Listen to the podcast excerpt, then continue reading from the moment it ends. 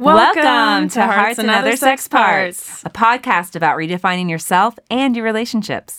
This is a safe space for the LGBTQ community, people of color, all genders, and gender nonconforming individuals, and all relationship types. These discussions will be strictly body and sex positive. We're your queer hosts. Keely C. Helmick, licensed professional counselor. I'm Lindsay Jacobson, aka Jay, your resident queermo and sex ambassador. We'd like to state that our pronouns are she, her. For every guest we have on the show, we will introduce their pronouns as well. Yeah, we got a lot of good shit in store for you today. As you know, this is our pilot episode, so it's a big deal. First, we'll give you a quick two minute introduction about ourselves so you're aware of how fucking rad we are. After that, we have a featured guest with us to aid in our theme discussion today More Than a MILF, Sarah Swafford. At the end of every podcast, we will close with a smashing poem that goes with the theme of the show because we love poetry, so you will And too. you will too. But first, Keely, tell the Yes? listeners about your current professional status. Brag for a minute. I'm Keely Helmick. As I said, I have my LPC, which stands for Licensed Professional Counselor. I got my master's in counseling psychology from Lewis and Clark College here in Portland, Oregon. And since then, for the past 10 years, I've been focusing on working with re- as a relationship counselor and sex therapy. Very interesting. Hmm. How about your past? Give us some dirt. okay. I'm a 36 year old cis woman. I was born and raised in Portland, Oregon. At a time, I was in an open, non monogamous relationship with a cis male for about nine years and legally married for about six of them. Keely, what is cis? Ah, yes. Cis is the term used to describe someone whose gender identity matches their gender assigned at birth. So I was assigned female at birth based on my genitalia, and I identify as female. Carry on. So, as I was saying, I was married to this cis dude for about six years, and we had an amicable divorce. And since then, I've primarily been dating other cis women, currently in a monogamous relationship. And have no daughters. We don't mention them. Oh, yeah. I have some awesome, awesome daughters. wow, Keely, you sound like a really amazing person. Yes. Okay. Thank you, Jay. It's your turn. Tell us about your professional shit. Well, I'm Jay. By day, I am a professional IT and business risk consultant. Aside from the business consulting that I do, I have side projects like this podcast. Uh, I'm in Spanish lessons, very beginner Spanish Muy lessons. beginner. Muy beginner. Uh, and I'm passionate about relationships, communication, sexuality, and all things queer, which is why we're doing this podcast. Hmm, interesting. What about your background? Well, I'm from Wisconsin. I moved to Portland about a year ago, newbie. I've not been married and I have no babies aside from myself. Uh, I'm 28 years young and I identify as a cis woman also, she, her pronouns. Uh, although I kind of I hate labels, uh, I do uh, consider myself pansexual.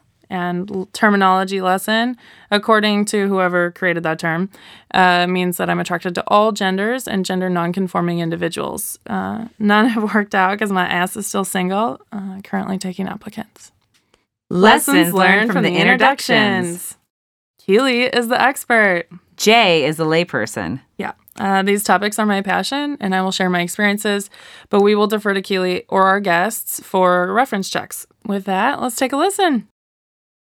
Just to get started and get to know a little bit about you, why don't you tell us how you came into your specialty of sex education and sex coaching for new parents? What drives your passion for this topic? Um, I began doing sex education kind of by accident. I my first job out of college was at a rape crisis center and doing community education and prevention education, and then I ended up being a HIV health literacy educator, talking about um, working with support groups of people living with HIV and AIDS, and a lot of that was sex ed. And one by one, the jobs that I had um, leading into grad school, where I had got a master's degree in public health, were all about different types of sex education and um, learning, learning about our bodies and learning about how to prevent disease and infections. And so, when I, after grad school, we had moved to a new town in Oregon, and I was starting to make mom friends, as many moms know. And you're like, oh, I have my baby. I was pregnant. I had a three year old. Mm-hmm. And you start talking, and you know, a common topic is sex after having a baby. And mm-hmm. I knew when I first had my my oldest child, I was 26. I was relatively young. I'd always loved sex. And all of a sudden, I thought I would never want to have sex again. I was, you know, not I, I just I couldn't fathom the the thought of it because I was exhausted. It hurt. I um, resented the hell out of my partner because I was just tired, and he, you know, I felt like he didn't get it. He didn't get the how intense it was on my body, and so then when when he would want to be intimate with me and my body, I'm like, mm. oh my god, no. So. Yeah. And do you I, feel like medical providers don't really understand how to help you either? No. Like you're talking to all these people that are like, hey, yeah, what's this whole thing, having sex after babies? And what are the medicals providing? All I knew then? was, oh, there's six weeks. And then yeah. after six weeks, I literally thought everything would go back to normal. And like somehow everything is just back to how it was before you had the kid. But yeah. then you have a kid and yeah. nothing is the same. Your yeah. body's not the same, your boobs aren't the same, your relationship's not the same. So I went to um, Borders back when there's it still existed, and I walked the aisles. I like had like I had a babysitter for some reason because I never had a babysitter back then, and, and um, I walked the aisles looking for a book on sex after having a baby, and I could not find it. And I found a magazine, and all it said was like wear sexy lingerie and oh, try to look good for your man and drink a lot of wine. And I was horrified. like, drink a lot. It was all about like prepping do yourself. It, do it for your partner mm-hmm. not. And I'm like, no, I don't want to do that. I I want to want to have sex again. Right. Where's the book about wanting to want to have sex again? So um, after my, you know, we survived, we made it through. After my second kid was born, that's when I started talking to other moms, and I realized that it was more universal than I realized, mm-hmm. and that there was a need. And so I, my, I set out to write the book that I wish I could have read. Yeah. So that's how yes. it came full circle. So let's talk about your book. Okay. So there's a lot of good content in this book that can be taken and applied to all different types of relationships. So as I said in the beginning, last year Sarah published a book entitled Ouch to Ah, The New Mom's Guide to Sex After Baby. So, at the end of the day, reading through this book, there is so much that can be taken away about sexual health, sexual empowerment, doing what's right for you, honoring your feelings, your needs, honoring your mind, your body a lot of these topics can be taken away and applied to even if you don't have a baby, sexual relationships. But this is an especially important topic and one we really want to cover today, um, especially from the lens that um, that you went through. So, what lens were you coming from when writing this book? Like you just said, your intended audiences was just for that, right? Mm-hmm my my very specific person I was writing it for was me right after I had my first kid. It's the mom who wonders what the hell happened to her sex life. Is she ever going to want to have sex again? And is really struggling with the idea that something's wrong with her. Mm-hmm. And that something and and that's what I hear over and over again and I know that's how I felt. Something must have that something was intrinsically wrong with me. Mm-hmm. And yep. so what I say a lot in the book is you're normal. It's normal to feel that way. It's yeah. normal to struggle. It's mm-hmm. normal for this to be hard.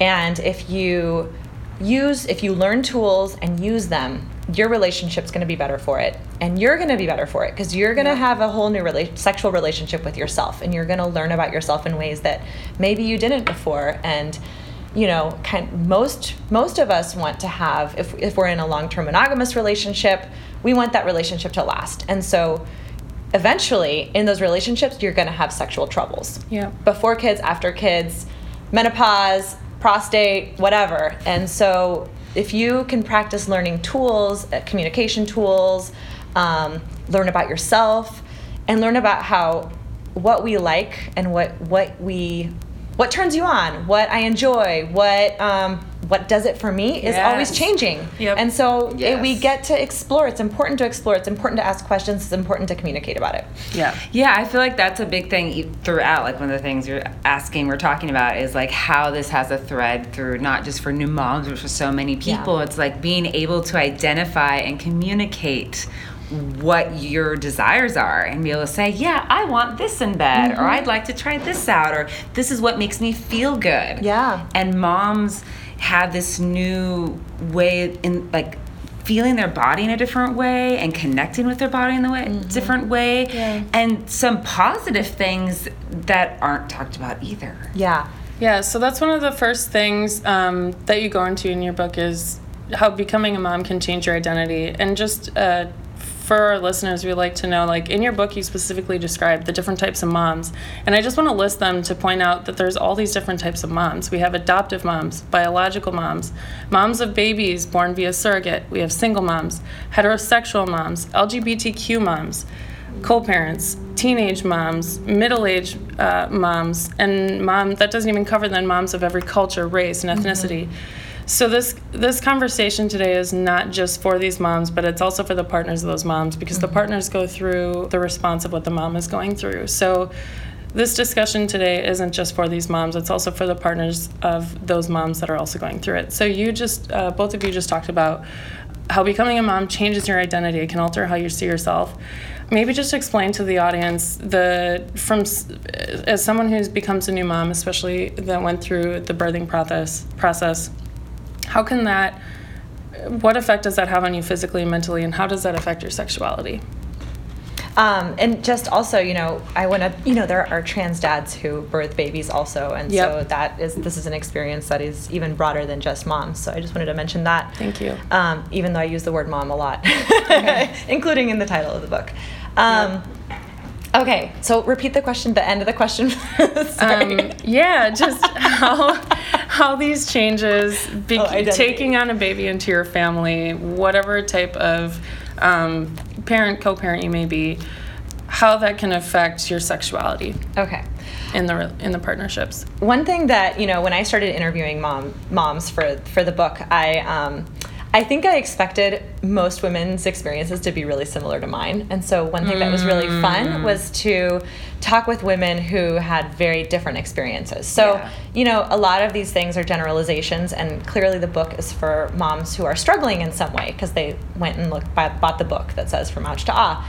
But um, I think that pretty generally, having a child changes your sense of who you are in the world.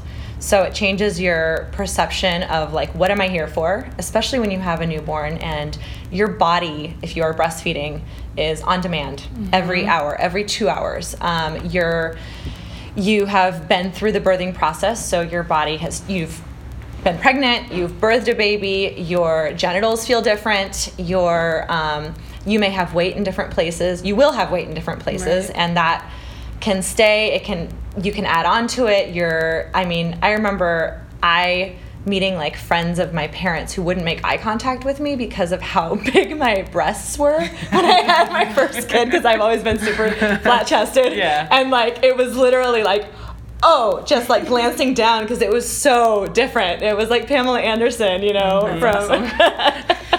Speaking of breasts, in the book you have a little tidbit about how to like if you how to incorporate breasts into sex play and actually you want to explain what you say in the book about breast milk? About having a, a, breast identity crisis? yes, yes, yes. Yeah, yes. because I mean, I know that I I nursed and I didn't want I did not want my partner anywhere near my breasts for a really long time, and then when I did, it was like, are they for me? Are they for us? Are they for my baby? And it was so conflicting. The the mm-hmm. the the feeling of using your breasts and your nipples in sexual play when you were feeding a baby.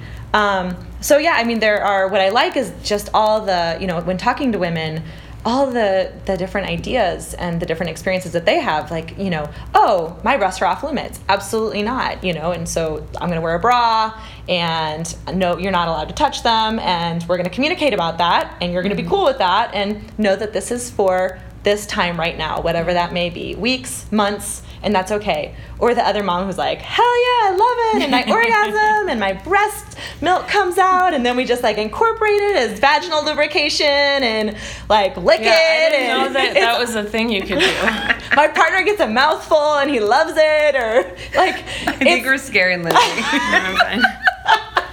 That sounds pretty kinky. But I know. Had anyone ever talked to you about that oh, before? No, you no, no, no, had no, a no. birth a baby. Like you can Yeah. use. I know, like the so like the you can best use lubrication. the breast milk. You can just use it Yeah. Yes. for It's kind for of like nectar, nectar of the gods. It's about as So natural, natural. organic as it gets. My That's good to know. nutritionist. I hope our listeners take that away. Which Breast the milk is closest lubricant, thing to Ben and Jerry's, yes, is a lubricant. Closest thing to Ben and Jerry's. Interesting. I mean, but you might not like it, right? Because it also Yeah. has sugar in it, so it might feel sticky after it's drying. It, it just depends on what feels right to you, and so that's. I, I I remember, you know, I know that the milk letdown during orgasm is a surprise for many women. Mm-hmm. So, the milk it's- letdown. yeah, like you orgasm and then your milk comes out of your breasts in Yeah, a so the- powerful way Oh. out of your nipples. So let down, yeah. So let down is You when squirt. The, the yes. yeah, But you from your can. But from your nipples. Cool. Okay. she knows about I wish everyone could see her face right now. This is a good learning experience for all of us. Yeah. The best birth control ever. like, Right. So obviously we've learned there's many effects that it can have on your sexuality. Let's move into talking about uh, in the book you talk about if you've suffered trauma in your life or if you're a survivor of sexual abuse or assault. Uh, sexual difficulties after having a baby can bring up a past trauma. So this is something that I had obviously as someone who hasn't had a child had never thought of if you've survived a, a sexual trauma or abuse incident that having a baby seems so far removed from that incident that I did not realize that it could trigger um, some of those memories or some of those experiences. So you obviously mentioned in the book if it's a trigger for you, if you're realizing these things are coming up, consult a mental health provider. But maybe you could talk further of how is that correlated, um, and then I guess aside from um, seeing a mental a mental health provider, what can someone do if they're having these these thoughts or these triggers um, to get back to s- some level of a healthy sex life? And maybe they never even had one before that. Maybe it took having the baby for some of that, but yeah. just that general topic. I mean, I, I've I've talked with lots of women who dealing with the difficulties of sex after baby has helped them deal with whatever it is that might be in their past, whether it's trauma or not, but just you know, not maybe there was someone who didn't enjoy sex. Why is that? Maybe they were someone who had never had an orgasm, like working towards that. Um, and in the case of trauma, I'm not the therapist, you're the therapist, but um, I think it, it's the having difficulty around sex Yeah. that can It be a trigger to have to deal with it. whether it's a memory or not a memory but it's a it's a physical thing that you feel in your body and there can be pain associated or Mm-hmm. discomfort or it's not you know exciting in the way that it used to be and so i think that that that allows for for past trauma to maybe appear but i you know you're the therapist too What do you think on this Might- topic? What do might you think have- the correlation is? it is something happening to your body that you don't have control of. And so when women find themselves pregnant, and especially um, it can happen in labor and postpartum, this is something so when you're having consensual sex, it's fun, it's you know, it's pleasurable, it's consensual versus a trauma was non-consent. And so when the body is being taken over by something that you don't have as control of, that's mm-hmm. part of the trigger. And so what the best thing that people can do just like what we're talking about throughout the podcast today is is talking is having open communication and having an, a partner who can be understanding and recognize you know sometimes partners really put a lot of blame on themselves and it can be really hard for men to not be able to connect with their partner in that way. And so for me, for you know for the the spouses or partners in the position is is being able to um, recognize and understand that it's not about them and giving them space and time to work through it together Space and time heals everything. huh? hopefully so, so um, that's actually something that was brought up in the book. Just especially um, this topic in, in relation to the difference between a heterosexual couple versus a queer couple.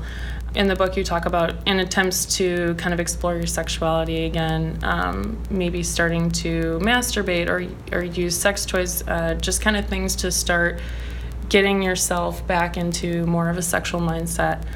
yes so if you're not if you're not experiencing trauma If you're not how yeah trauma, how to move you- through how to navigate so so not going all the way into the topic of sexual exploration with your partner just with yourself that difference between um, you know, heterosexual versus queer couples going through this experience and trying to get back to sexuality. Um, you interviewed a few dozen people for this book, and you mentioned that some of them were also um, queer people. What were the differences in terms of trying to get back on their feet, working out these dynamics, um, gender roles? Do you think there's more struggles in in heterosexual relationships having those gender roles versus queer couples? Is there an advantage with queer couples? Um, i think this is a really interesting question and you know my experience is based on the people that i talk to and i'd love to see like a big study done on this. Um, but there you know i as I said in the book, like there there are many women who I who I talk to, heterosexual women who um, are really scared to think about the idea of incorporating a sex toy like a vibrator, um, which can be really helpful to a mom because it it gives very direct stimulation to the clitoris or the clitoral area and can really jumpstart. It can jumpstart things in a way that sometimes parents need. Mm-hmm. There's sometimes there's not as much time as yeah. there was before kids, and so um, heterosexual women, what I've heard a lot um, are things like, oh I, I just couldn't oh god what would my what would my husband think mm-hmm. or um, i know what oh, when they um, or women who who have gotten a sex toy or have a, a, vibrator for their own use but are scared to tell their partner about it and mm-hmm. so it's mm-hmm. something that they and again it's a lot about there's shame involved around it and none of the queer women that i talked to that was never that would have that wasn't even yeah. is like which think, toy are we going to use today right i mean it's such a part of like conversation right. and you know i i think the main reason is because heterosexual couples often we have been socialized to think about intercourse as penis and vagina and mm-hmm. that's what we're working towards everything is towards that goal yeah and whereas queer couples it's all about communication in in different ways and probably healthier ways. What are we going to do? What do you like to do? What um, what are we going to use? You know. So anyway, that, that option. Was, yeah.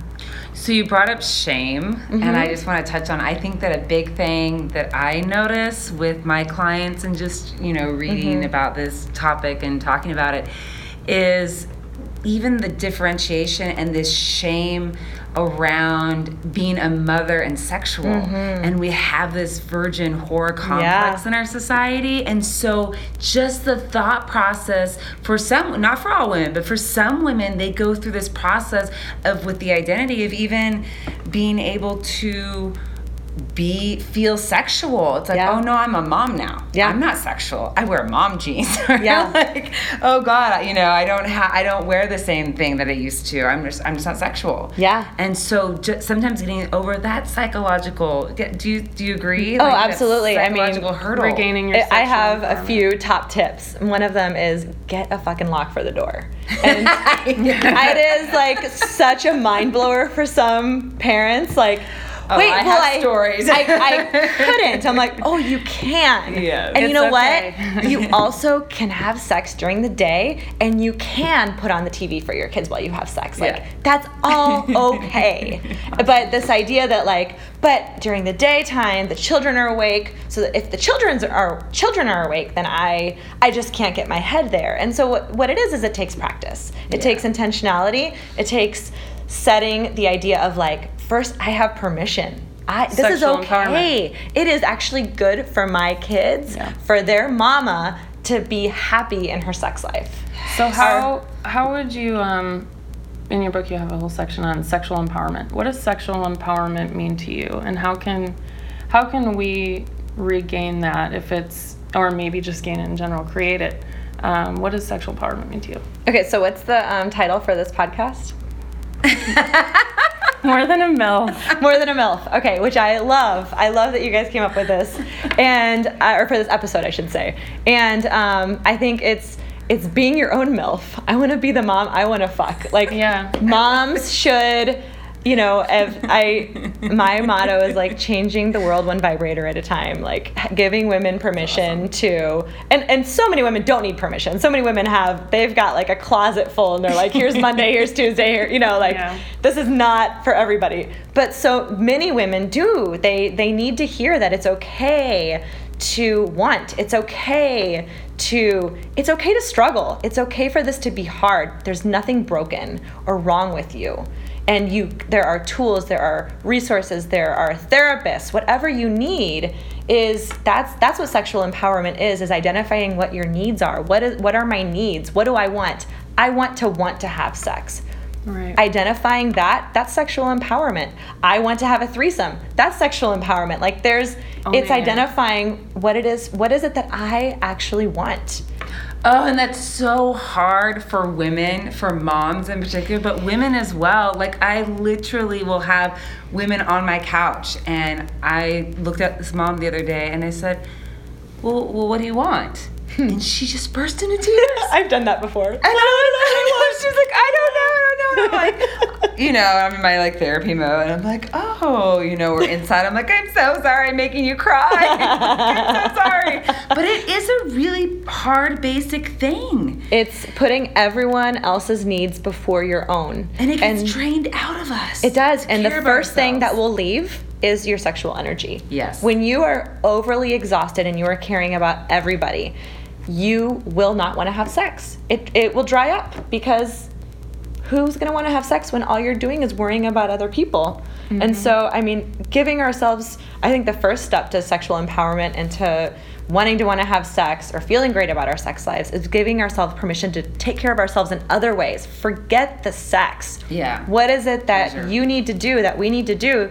Going to, back to me 101. recharge your batteries and to like give yourself permission to have someone else take care of things? Let something fall off the plate, you know? Maybe mm-hmm. there's something you don't need to do right now. And I think that's the struggle all of us moms. We all have it, probably daily. Oh my gosh, I always say, I tell moms this all the time, at least moms that I can be like really blunt with in my office. It's like if women around the world had enough to eat and got enough sleep and had more sex, oh my God, the world would be a better place. It really like, Can you imagine that world? Mm-hmm. Like, I look at these zombies walking into my office Yeah. and like no self care. Lack of sleep is huge. Lack of sleep Yes. actually kills people. And so you're talking about new moms who are exhausted and then they wonder why. I mean, they wonder why you. We wonder. We wonder. We all wonder why. I, why don't I want to have sex? And it's so evident. It's Yeah. so clear. So where can the partners come into play for this? Helping you get more sleep, helping you give you some space, helping you um, and that comes back into this is why it's important for partners to be listening to this podcast. Yes. is this is what this is what um, you know may be needed. So what can partners do to aside from the standard really listening, honing in on what your needs are? Well, you talked about earlier, and we didn't. I feel like I didn't answer clearly. Also, just kind of about um, gender, the breakdown of of of work Yep. in a family situation Yeah. when you have two partners who are taking care of a child, and um, lots of times women are bearing the brunt of the child care, the child caring, and so that You're saying in a hetero in a sexual heterosexual relationship. Yeah. And so that's something that hetero couples can learn from queer couples is like sharing that more Mm-hmm. so that again, women are are able to to not feel like it's all their responsibility in a heterosexual couple. You and know, then on top of it to please their partner. Yeah. on top of taking care of Oh my God, that's so the other thing is like if we can wanting to want to have sex because I want to, not to please my partner. Right. yes. And you know, I get asked a lot. You probably do too. Should I just have sex just to just to do it? And I mean, there are times when that's fine. But if that's what you're doing all the time, if that's what your sex life Right. looks like, if that makes you feel good to everyone, oh sure, okay, fine, sure, yeah, like I'm not totally in the mood, but eh, you know, we can do this and it'll be fun. It's totally fine. That's one thing to like suck it up and have sex that you don't feel like having sex over and over again. Um, Debby Herbenick, who's a, a she has a doctorate and she's a, a sex educator. She talks about you you develop the dread factor. You start to dread it, and so mm-hmm. you're creating a, a, a body response to the, even the idea of sex, and that's not good for your relationship. So no. Do you ever listen? Have you talked, or do you know who Amy Gilliland is? She's a PhD and she works and she does sex education, but she works also with doulas a lot. Okay. And Right. I don't. I don't think she coined this, but she talks about the yes no maybe, and I Mm. love women. I don't know who I'm trying to think who started, but the I've yes heard no this, maybe. yes. It's like so people if they women especially, it's like okay, so if your partner approaches you and if you're like a no, then you're a no. Then Mm-hmm. okay, good, no. But if you're a maybe, then let's talk about things that can maybe move you Yes. into a yes. Yes. And give it 10 or 15 minutes. And after 10 or 15 minutes, if you're done, you're done. But that maybe can oftentimes turn into a yes. Foreplay. Sorry. Yes. Yes. well, and it gets Maybe in- equals. yeah. Foreplay, yes, but but Seduce foreplay, but foreplay can be for. I'm sorry, but uh, porn for some hetero women who have husbands is if you have the man with the baby on his back vacuuming, that is mama porn. That is mama porn. Taking care of business, and mom just gets to sit back for a minute. Well, and the, the yes no maybe gets to the idea that sometimes, okay, so turning off our mom brain and turning on our sensual brain that feels like it really does feel like a switch, like, oh my God, I can't do I can't do both. I can't get in the mood and then be worrying about my kids or being worried about what, washing the dishes or whatever we need to do. So broaching the idea of sex, but like there's so many ways to do it more than like, hey, you want to fuck later? Or, Yeah, right. Uh, yeah, tonight. So tonight, huh? Tonight. Right. Like thinking about the approach Yeah. helps a lot. Um, to Go say, back to basics. What do you do when you're courting someone? You don't just go like, and you a know, lot. a lot of these You put communication some things. effort, uh, sometimes a lot of effort, days or weeks of effort, you know? So, it's Yeah, back to that. but the idea of it, just having the idea, like, oh, it's a possibility. Okay, I'm gonna work myself towards that because I know that I actually enjoy it when I do. intentionality. Yes, but it's it's being able to think your way towards it. You know, if you're ready for that. So, so that leads us into the topic of orgasms. Yes. So you have a wonderful part of your book called "The Truth About Orgasms." It's on page forty-five. it's probably one of my favorite uh, parts of the book, um, telling us the truth about orgasms in general, um, and then orgasms after having a baby. So you also brought up um, Sigmund Freud's theory, and I think it's kind of in some ways still a, a view that we're fighting in our society, but just what real sex is, um, and how can we talk about the many different types of orgasms that there are. Um, so, so yeah, so that book, um, this part of it, I really enjoy. So maybe you could first tell us the truth about orgasms, Sigmund's, Sigmund Freud's theory um, on what real sex is. We can debunk that, and then maybe just generally talk about how that can affect your orgasms after having a baby. We already know there's going to be milk squirting out of the nipples potentially. We're going to look out for Some that. women are squirters and some women are not. You- Yeah. you know, Yep. you just don't know. Yep.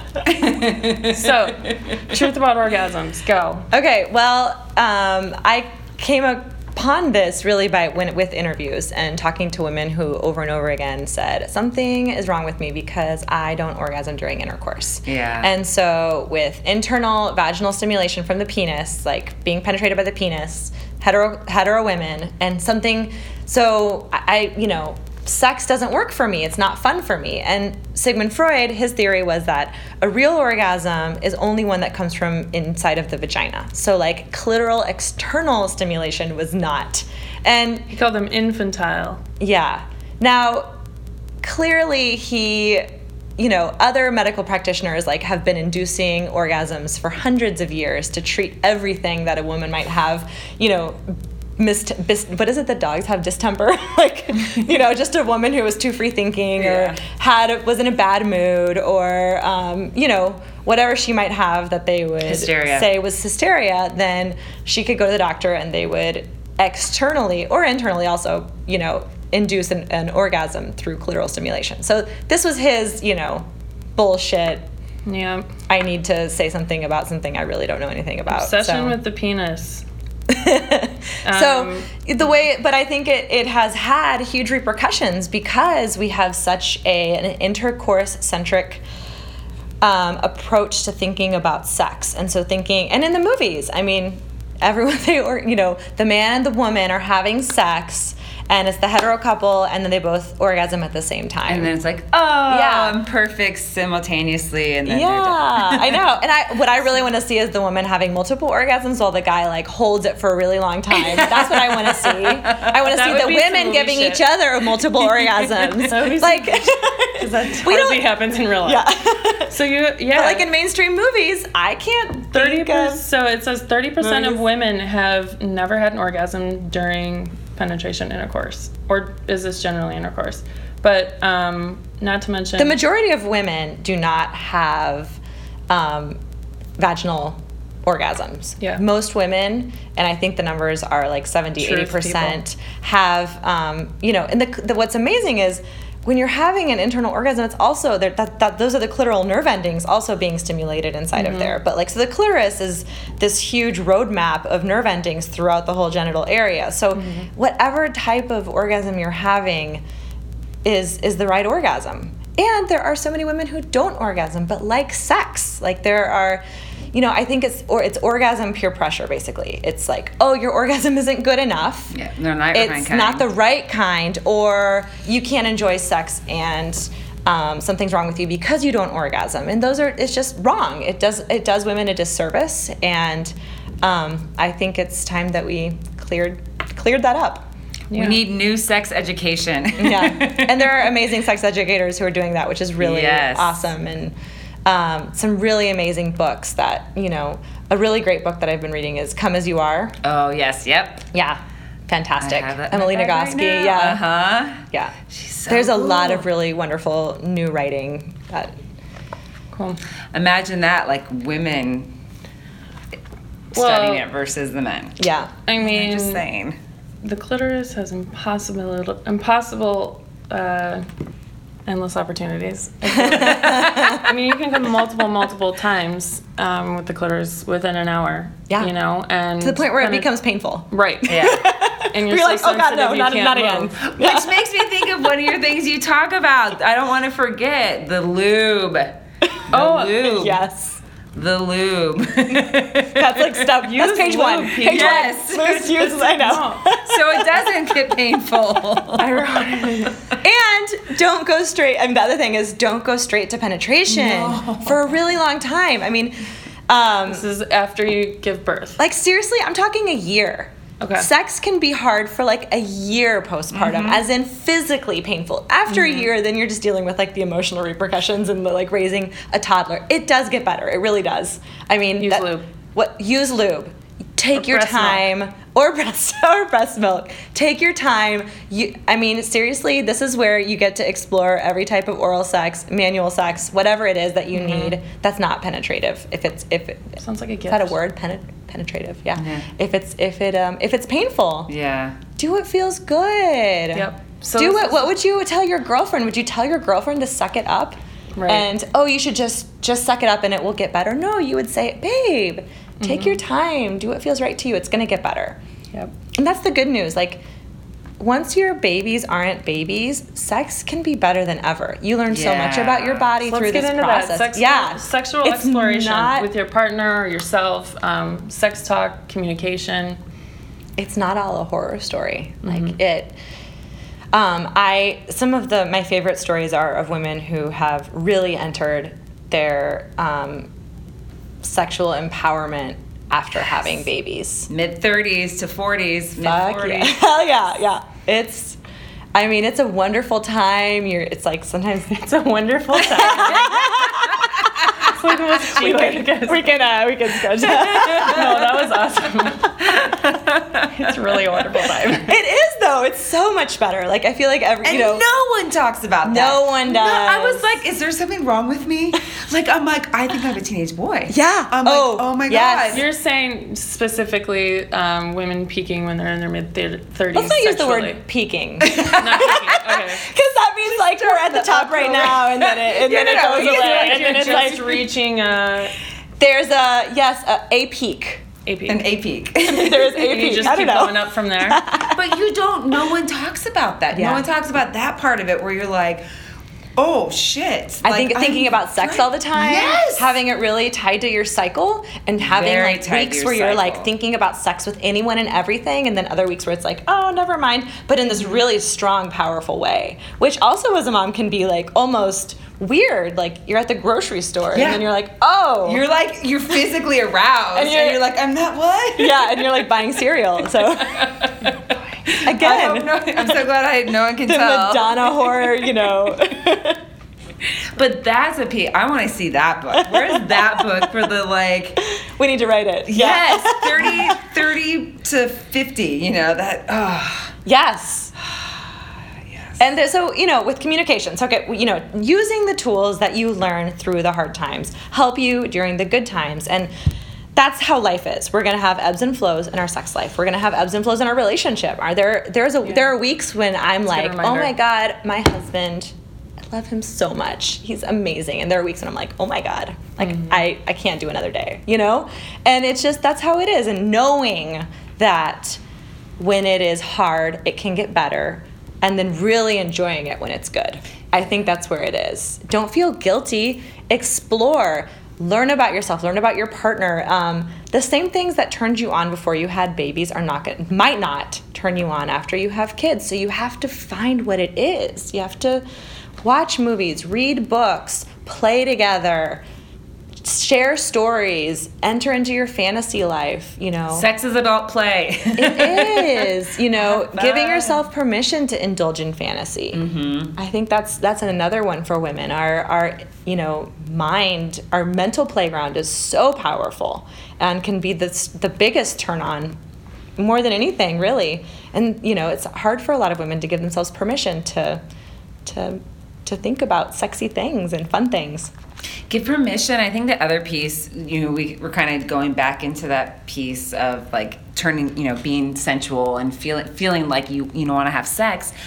And that stress when you're mm. stressed you're physically Yep. not going to be sexually aroused. Like, you need to exhausted be- and stressed. And we wonder why new moms don't want to have sex. Because you physiologically, your body will not be turned on if you're Yeah. stressed out. Mm-hmm. Yeah So I love the the. But sex is also a de-stressor. Yes. So it goes Oh, both keep that in ways. mind. yes um, so at the end of the book, uh, and again, uh, we Good kind sex. of, we're kind of going over highlights here of your book, but I love this uh, last part of your book is entitled Troubleshooting. Um, a few final things that may help you as you explore your sexuality now.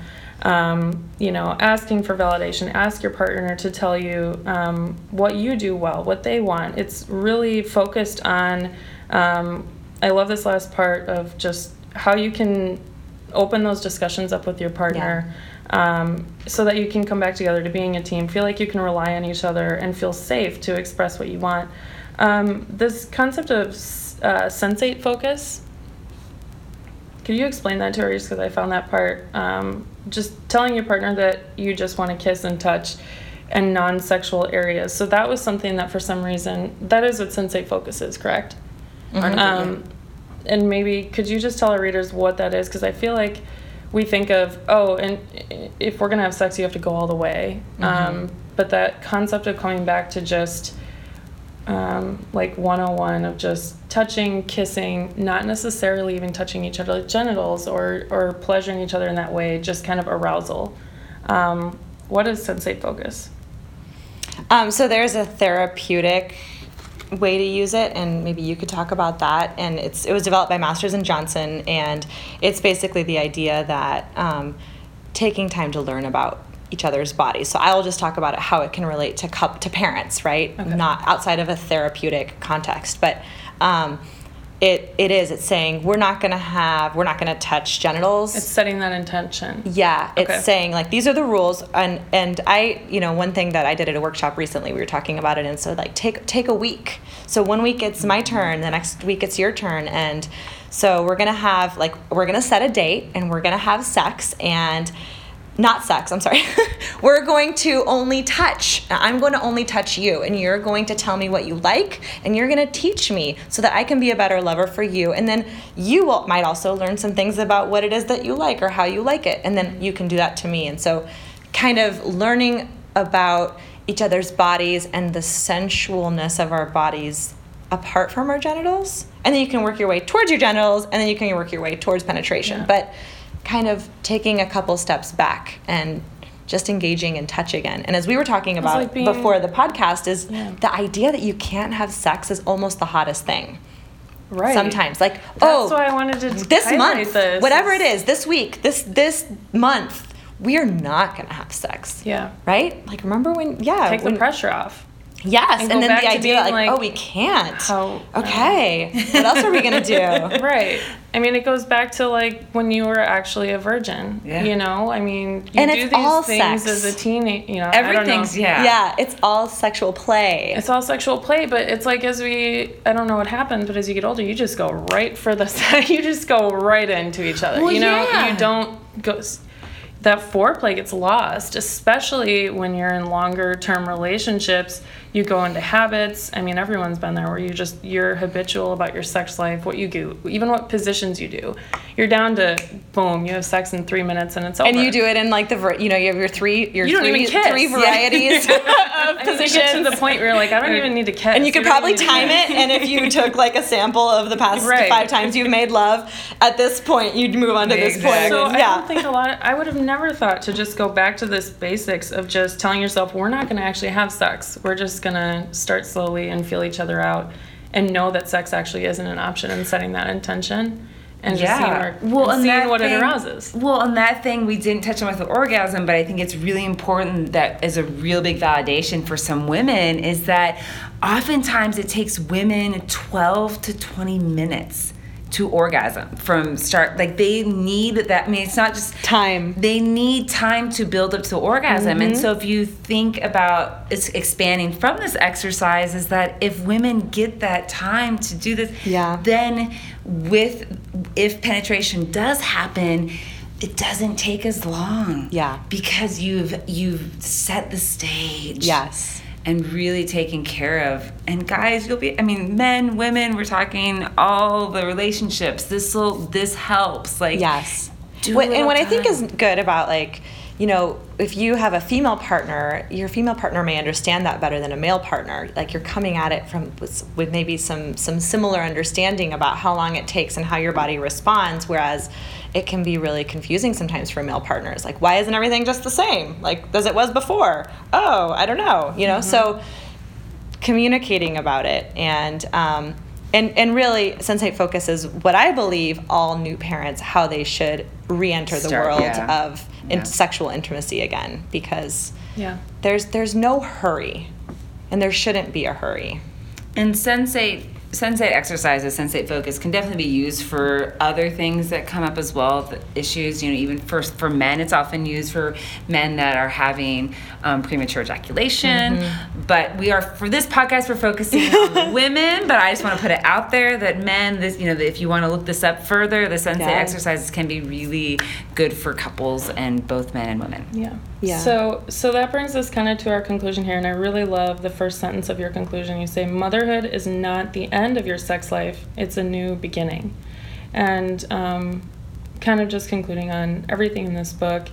Uh, I like how you go into sex after babyhood can get better and better. In fact, hiding it from your kids can be erotic too. I, that's what i was thinking about it's like this is the thing don't have the same sex Don't so we're talking about having long foreplay giving each other time but also fucking have quickies Yeah, if that's right. what you need to to because you it's like you have little secrets from your kids. yeah yeah so wouldn't that just be amazing i mean after after going through this book and all of these different topics that we've covered coming back around to um, you know regaining and building a new sexual relationship with your partner Yeah. and how you can actually um, reach your peak it seems like in partnerships um, after you've had babies areas Yeah. that you never even explored before and you're setting an example. You're teaching your kids what it is to have healthy communication, to be, um, I mean, so many of us, I didn't particularly myself, but like I know a lot of women who grew up in households where their parents never touched or never showed physical affection or didn't have healthy physical affection, you know, and so you're only setting a good example for your kids, which is what we all want. We want our kids to have healthy relationships eventually and healthy sexuality themselves. And so you're modeling that without, you know, you're not showing them how you're having sex. I don't mean that. I mean, they can see the dynamics that you're having with a partner and and how you know, mommy takes time away with daddy or with mommy to, you know, have time by themselves and they might not understand what that is, but eventually they will and they'll be horrified, but then it will also be a really good example. It sets the stage for them to then give themselves permission. It yes. comes back yes. to permission giving, I guess. Yeah. I yep. So I just want to read this last part before we um, end today from your book. It's literally the conclusion, the last paragraph. Um, advice to um, advice to your readers and to our listeners. You say, This is your time to discover your capacity for sexual exploration and change, to develop new techniques and activities in the bedroom, and to enhance openness with your partner. You will be pleased and surprised by what you learn about your relationship, your partner or partners, and yourself. Now go lock that bedroom door and enjoy the journey. so, yeah, I think we um, everyone who, who is listening, um, check out this book, From Ouch to Ah The New Mom's Guide to Sex After Baby. Um, like we said, there's a lot that can be taken away from this book, no matter what um, relationship type or um, sexuality you have. Um, we learned Sarah, a lot of good things today. Yes, but before we end, Sarah, how do people find you? Oh, um, my website is sarahjswafford.com, and so I have a lot of links on there. And my book is available, I think, on any you know digital platform, Amazon. Yep. Yeah. Thank you guys so much. It was really yes, wonderful talking you with you all today. In. Thanks so much. Boom. First interview down. Uh, that was very informative for me, as we could all tell. Um, yeah, she's great. Sarah's great. Yeah. So, as mentioned, uh, we would like to end our podcast with some poetry. And our closing poem that we picked out today, Keely actually uh, reads this poem in her in her relationship workshops, is called "After Making Love, We Hear Footsteps," and it's by Galway Kinnell. Or I can snore like a bullhorn or play loud music, or sit up talking with any reasonably sober Irishman, and Fergus will only sink deeper into his dreamless sleep, which goes by all in one flash. But let there be that heavy breathing or a stifled come cry anywhere in the house, and he will wrench himself awake and make for it on the run. As now we lie together after making love, quiet touching along the length of our bodies, familiar touch of the long married. And he appears, in his baseball pajamas, it seems, the neck opening so small he has to screw them on, and flops down between us, and hugs us, and snuggles himself to sleep, his face gleaming with satisfaction at being this very child. In the half darkness, we look at each other and smile and touch arms across this little, startlingly muscled body, this one whom habit of memory propels to the ground of his making, sleeper only the mortal sounds can sing awake, this blessing love gives again into our arms. Well, that was fucking adorable. Aww. All right. So thank you for listening today. Uh, remember to subscribe to our podcast. We're on iTunes and SoundCloud. We are on Instagram and Facebook as Hearts and Other Sex Parts. Feel free to write us feedback or ask us questions by DMing our Instagram or Facebook pages. We're working on getting an email. Also, if you want to support our podcast and educational resources, go to GoFundMe.com and find our donation page, which is also linked in our Facebook bio. Yeah, we ask our listeners to donate $1 a month if you can, just because that's what other podcasts do. Uh, or you could donate $6 every six months, because math. Thanks for listening. Your hosts encourage you to stay open and remember self love is the best love.